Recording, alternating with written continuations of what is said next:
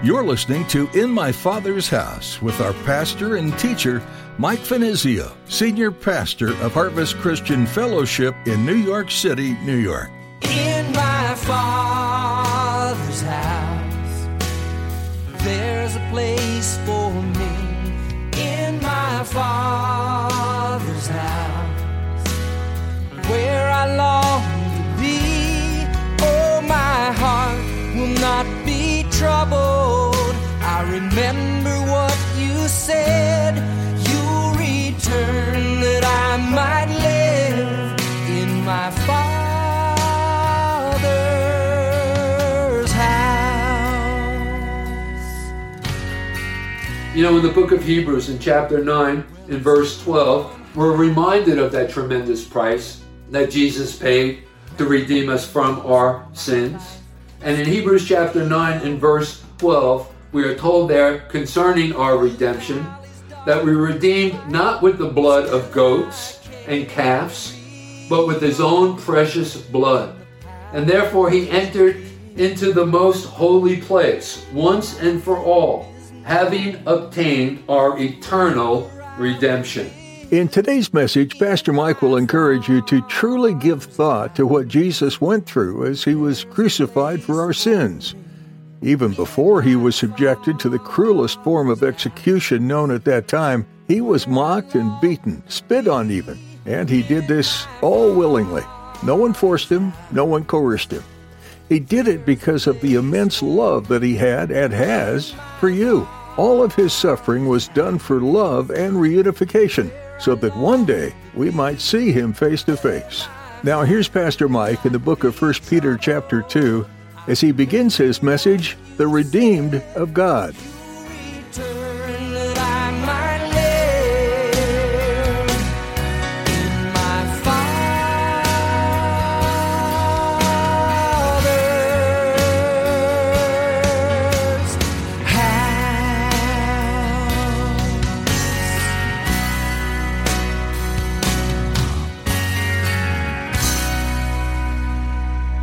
1 Peter chapter 2 verses 24 and 25. Who himself, and in context he's referring to Jesus here, Peter is, who himself bore our sins in his own body on the tree or on the cross at Calvary, that we having died to sins might live for righteousness, by whose stripes you were healed, for you were like sheep going astray, but have now returned to the shepherd and overseer of your souls. Okay, so obviously the subject of our text is God's redemption, God's work of redemption in the life of his people.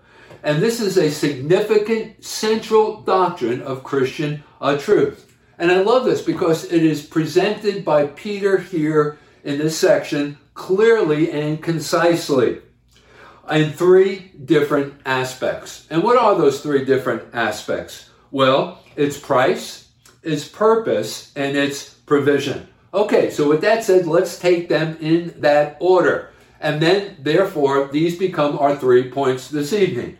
So the first point is its price. Let's go back to our text. Notice there in verse 24 who himself bore our sins in his own body on the tree. That was the price that was paid. Jesus dying upon the cross.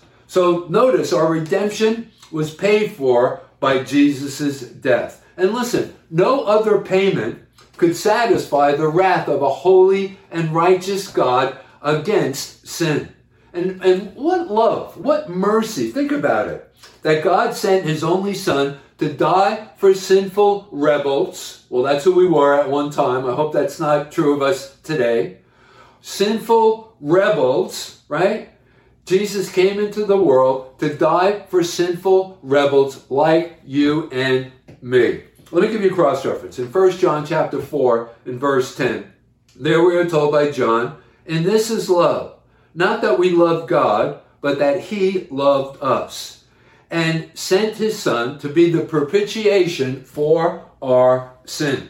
So, foreseeing our sinfulness, our unworthiness, our rebellion, nevertheless, Jesus, because of his love, his mercy, and his grace, willingly forsook the splendors of heaven and came to earth's shame to die that terrible death on the cross. You know, Paul addresses the same subject in the book of Philippians in chapter 2 in verses 7 and 8 when he says there, But Jesus made himself of no reputation, taking the form of a bondservant and coming in the likeness of men. And being found in appearance as a man, he humbled himself and became obedient to the point of death, even the death of the cross. He went from the highest, most exalted, most splendid place in the universe, there in heaven, worshiped as God, the second person of the triune God, to the lowest point and place upon the earth, being born there in that stable, lying there in the manger. He went from the highest to the lowest point so that he might redeem you and me from our sin. That tremendous price that he uh, paid. You know, there's a story, and I think it's relevant to what we're talking about. Uh, it's an old story uh, concerning the Prince of Wales, and the story took place during World War One. The prince was invited to visit 36 men who were severely wounded during a certain campaign. They were in a hospital on the outskirts of the city of London. Well, anyway, the prince graciously accepted the invitation and upon arrival was shown the main ward. He shook hands with some, spoke encouraging words to many, and sympathized with all. But then looking around, he said, after counting, I thought there were 36, but I only see 30. Well, it was explained that six of the worst cases were in a special ward that was not usually visited. But the prince insisted on seeing them. And so he was ushered into, guided to where these soldiers were. They were bruised, they were maimed, they were physical wrecks. And so after meeting with those in that particular section of the hospital, once again counting, he concluded that there were only five. And so therefore he said, Where was the other man? Well, he was told that the sixth man was so badly mutilated that he was kept in a room alone and that it would be wiser not to see him at all. But once again, the prince insisted. And so, taken into the room where this uh, soldier lied, he saw an unforgettable sight. There lay what remained of a brave soldier. That soldier was blind, he was deaf, he was legless, he was armless, he was disfigured beyond recognition. And so the prince, standing silent for a moment, immeasurably touched, the prince stooped down, he kissed the veteran's scarred brow, and with a break in his voice declared, You were wounded for me. This victim of the horrors of war died for his country in the cause of freedom. Now, Jesus, in a more even magnified way, died for the entire world for the purpose of redemption. And if you know him as your Lord and Savior, you too can declare, wounded for me. You know, in the book of Hebrews, in chapter 9, in verse 12, we're reminded of that tremendous price that Jesus paid to redeem us from our sins. And in Hebrews chapter 9 in verse 12, we are told there concerning our redemption that we redeemed not with the blood of goats and calves, but with his own precious blood. And therefore he entered into the most holy place once and for all, having obtained our eternal redemption. And so the tremendous price that Jesus paid that we might be redeemed from our sin. Now, let's go on. Let's go on to our second point this evening. Let's talk about the purpose of redemption. So that becomes our second point. If you're taking notes, write that down. The purpose of redemption. Okay, why did God even consider paying such a tremendous price for our redemption? And what was the purpose behind it? Well, let's go back to our text. Notice there in verse 24. There we are told that we, having died to sins, might live for righteousness. Now, what are we talking about here? And what does this word righteousness suggest to us? Well, it's more than just simply refraining from evil, although it certainly includes that, but it is to become a participator in divine acts of well doing, which flow from the Christ nature that is within us, that is, if you've been born again of the Spirit of God. That conscious daily choice to follow Christ and to do his will. You know, Paul put it this way, addressing this subject in the book of Colossians in chapter 2 and verse 6. As you have therefore received Christ Jesus the Lord, so walk you in him.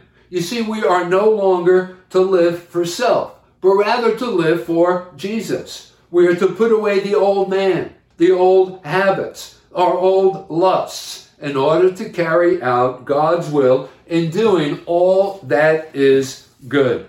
And listen, this is not a burden, it's a joy.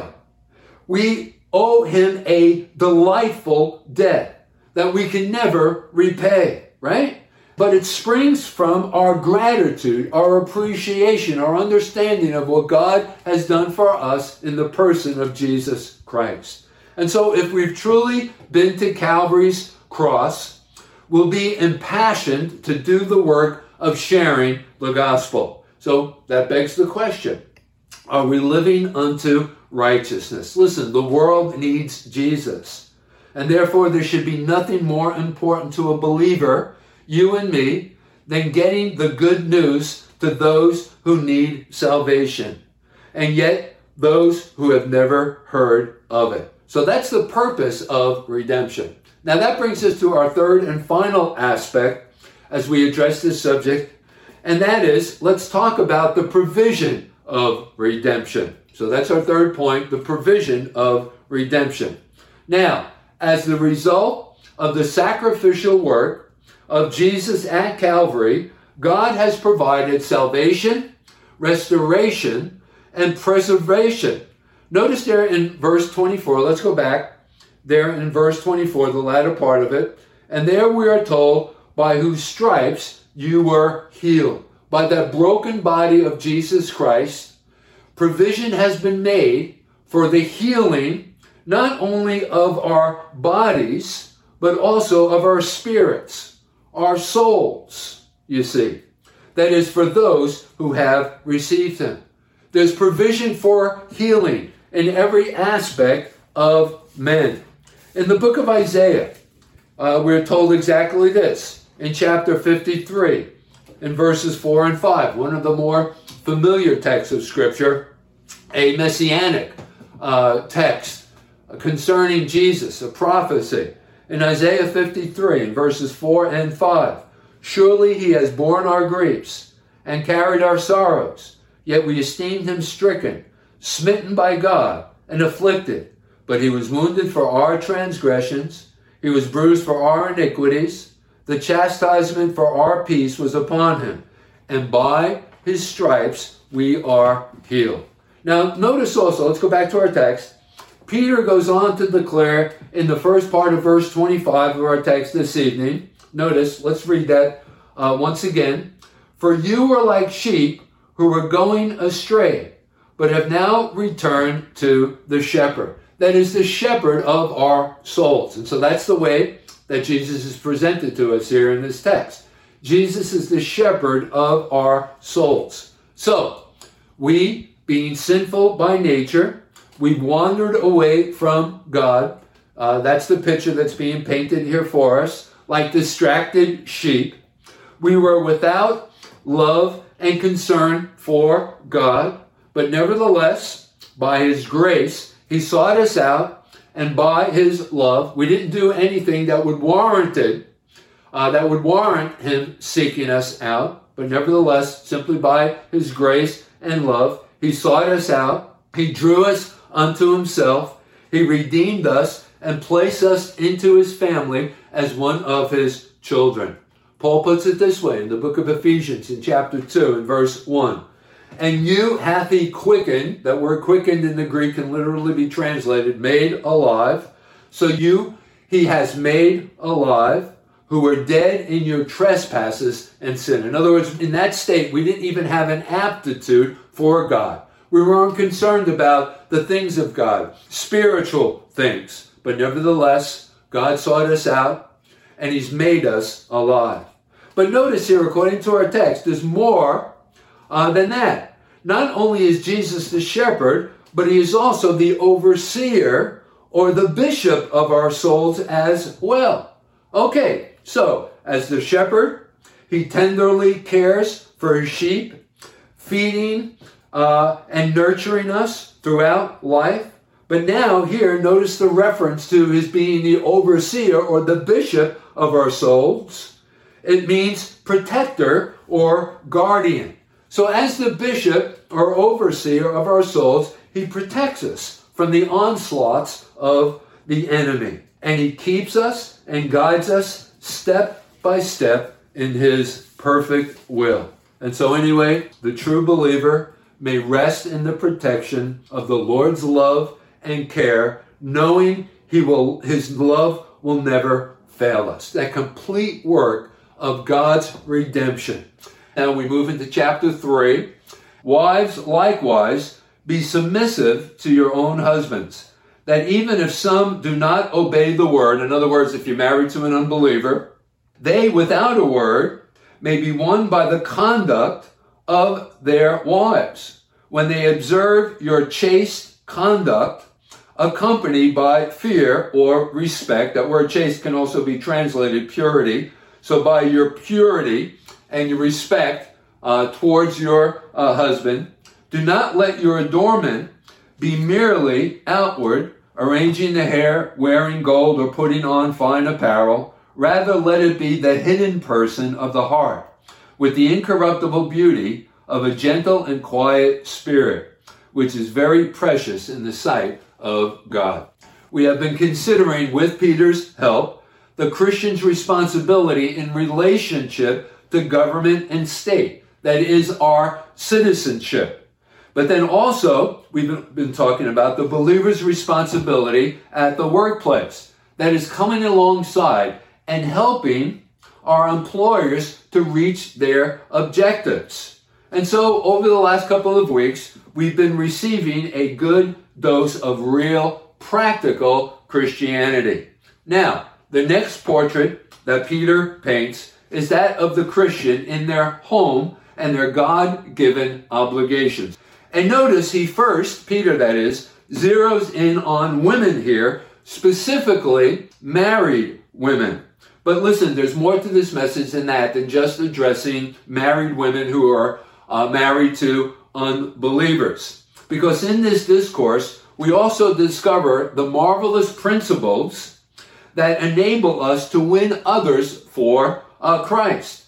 But nevertheless, Peter here is addressing married women who have recently given their lives to Christ, but who were greatly disturbed as to what they were to do about their unbelieving husbands who had become bitter and cruel because of their newfound faith in Jesus Christ. So, the question what should a Christian wife do if her husband is antagonistic towards the gospel? Should she leave him?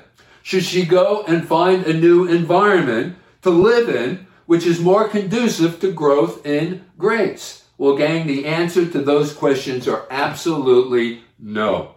You see, let the believing wife, and this is constantly uh, encouraged throughout the scriptures, let the believing wife stay where she is and so convincingly live the gospel that her unbelieving mate, her husband, will ultimately cry out, What must I do to be saved? You see, the woman is God's vantage point to reach the unbelieving husband.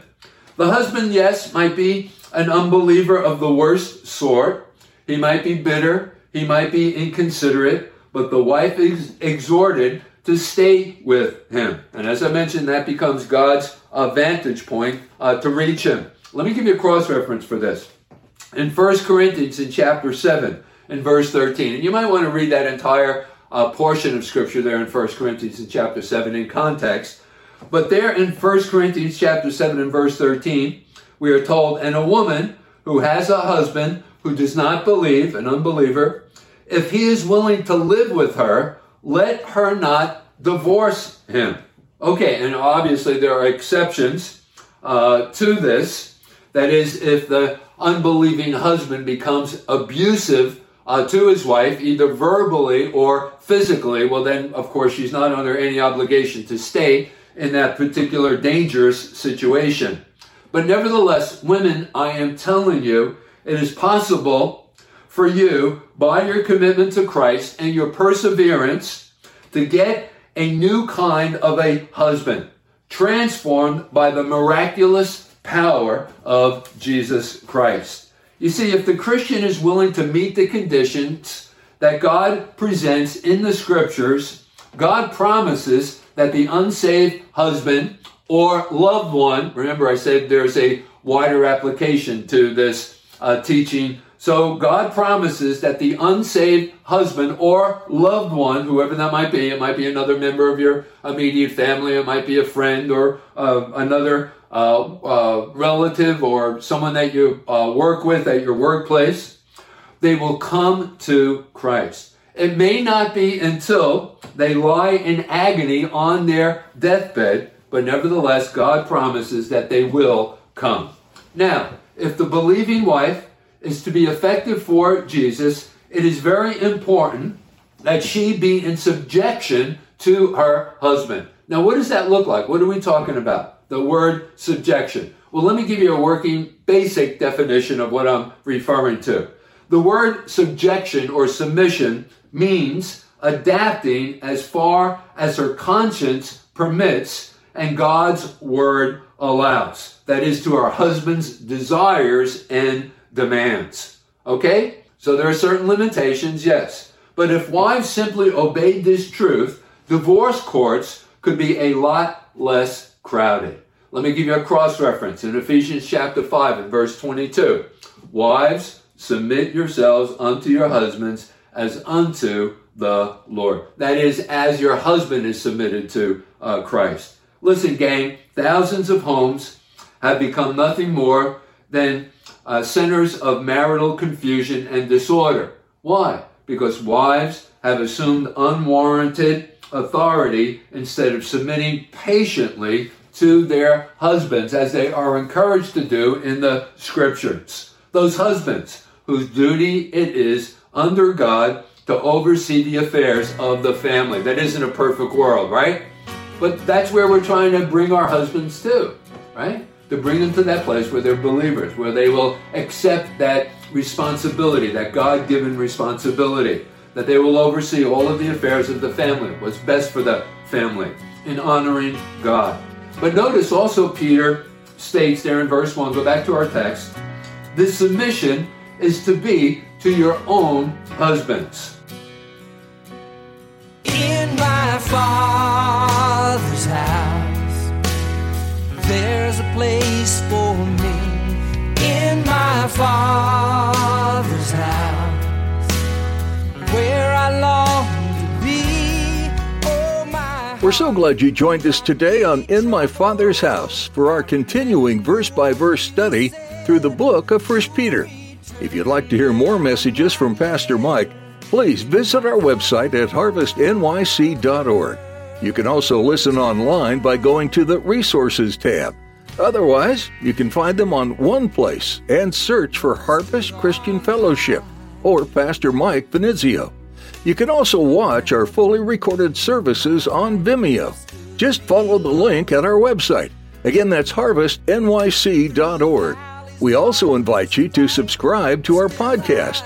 Just search your favorite platform for In My Father's House with Mike Finizio.